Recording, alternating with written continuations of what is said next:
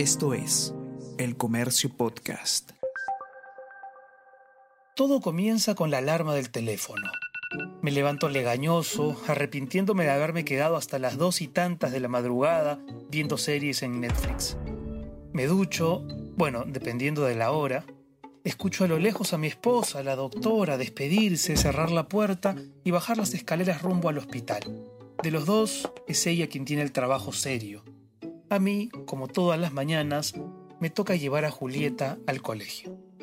Mientras le pongo el uniforme, la dejo distraerse viendo en la tele las aventuras de Doraemon, el gato cósmico. Una vez que estamos cambiados y peinados, salimos del edificio y caminamos con dirección a la parada del metro. En esa primera breve caminata de tres cuadras, solemos conversar, ya sea sobre los cambios del clima, las aparatosas máquinas que realizan obras en nuestra calle o sobre lo que nos espera del día. Yo tengo que ir a la lavandería y al correo, le digo. Yo tengo mis clases de ballet y de ajedrez, me comunica. En el tren, Julieta disfruta ponerme nervioso dándose vueltas en la barra de apoyo del pasillo como si fuera una aprendiz de pool dance. Es mejor cuando tomamos el bus, pues las distracciones están en el exterior y nos divertimos observando el discurrir de la ciudad a través de la ventana. Identificamos autos de diferente tamaño y color, les ponemos apodos a los personajes que apuran el paso en las veredas, hacemos adivinanzas con las imágenes de las vallas publicitarias. La parada final del bus queda a cuatro cuadras y media del colegio. ¿Cómo disfruto esas últimas cuadras? Son poco más de 400 metros que aprovecho por lo general para enseñarle a mi hija refranes o poemas que ella memoriza con suprema facilidad. A veces pienso que es una niña genio y que si la llevara a un programa concurso, seguro ganaría un paquete de pasajes al Caribe para toda la familia. Hay días en que es ella quien me enseña una canción o me acribía con preguntas de toda índole. ¿Tú también hacías tus tareas cuando eras pequeño? ¿Esta noche podemos cenar salmón con patatas? ¿Cuándo viajamos de nuevo a Lima? ¿Vamos a ir al zoológico pasado mañana? ¿Por qué a esta hora todavía puede verse la luna en el cielo? A pocos metros de la puerta del cole se forma el alboroto acostumbrado. Los niños corren y ríen. Algunos pocos lloran, tienen ganas de quedarse en casa. La campana de la directora indica que es momento de despedirse. Le coloco a Julieta la boina, le cuelgo la mochila de los hombros y la veo subir una escalera de tres gradas y desaparecer detrás de una puerta. Antes me lanza un beso volado, una provisión de energía para las siguientes horas. Esa imagen me acompaña mientras me siento en un café a tomar desayuno, leer un libro, revisar internet y empaparme de las agridulces noticias de Perú.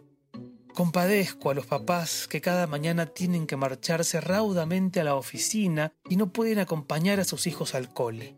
Porque no se trata solo de llevarlos, como si fueran encomiendas o entregas de delivery, sino de acompañarlos, de ir con ellos, poniendo atención a esas primeras, a veces irrepetibles ocurrencias del día. Todas las empresas deberían contemplar una franja horaria matutina para que sus empleados acompañen a sus hijos al colegio sin apuro y sin prisa. Es más, el Ministerio de Trabajo debería hacerlo obligatorio. Nada de buses amarillos, movilidades escolares, ni choferes de ningún tipo. Si a los papás se les permitiese, estoy seguro de que llegarían a la chamba más contentos, silbando, dando pasitos de baile, contagiando su buen humor. Detrás de un jefe energúmeno, un colega malhumorado o una supervisora gritona, ténganlo por seguro. Hay un papá o una mamá que esa mañana no acompañó a sus hijos al cole.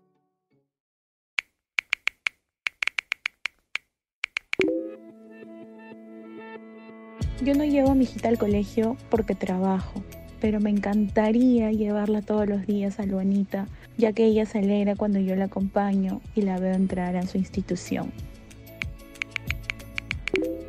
A nosotros nos llevaban nuestros papás, pero moría por ir en la movilidad en la que iban mis amigas. En cambio, mis hijos fueron en la movilidad, pero les gustaba cuando yo podía llevarlos o recogerlos. Lamentablemente me apoyan sus abuelos, lo hicieron con mi hija mayor y ahora con mi hijo de 5.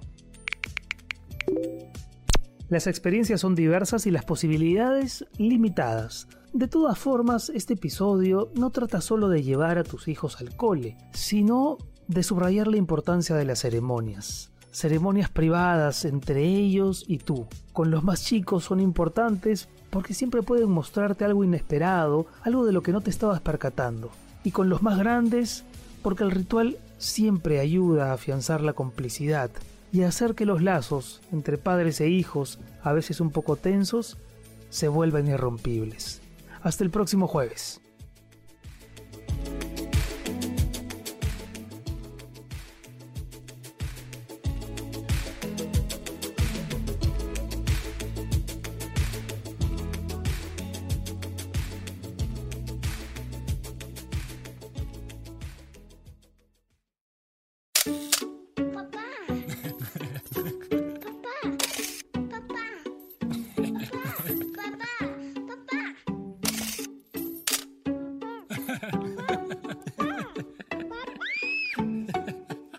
Papá no sabe nada con Renato Cisneros.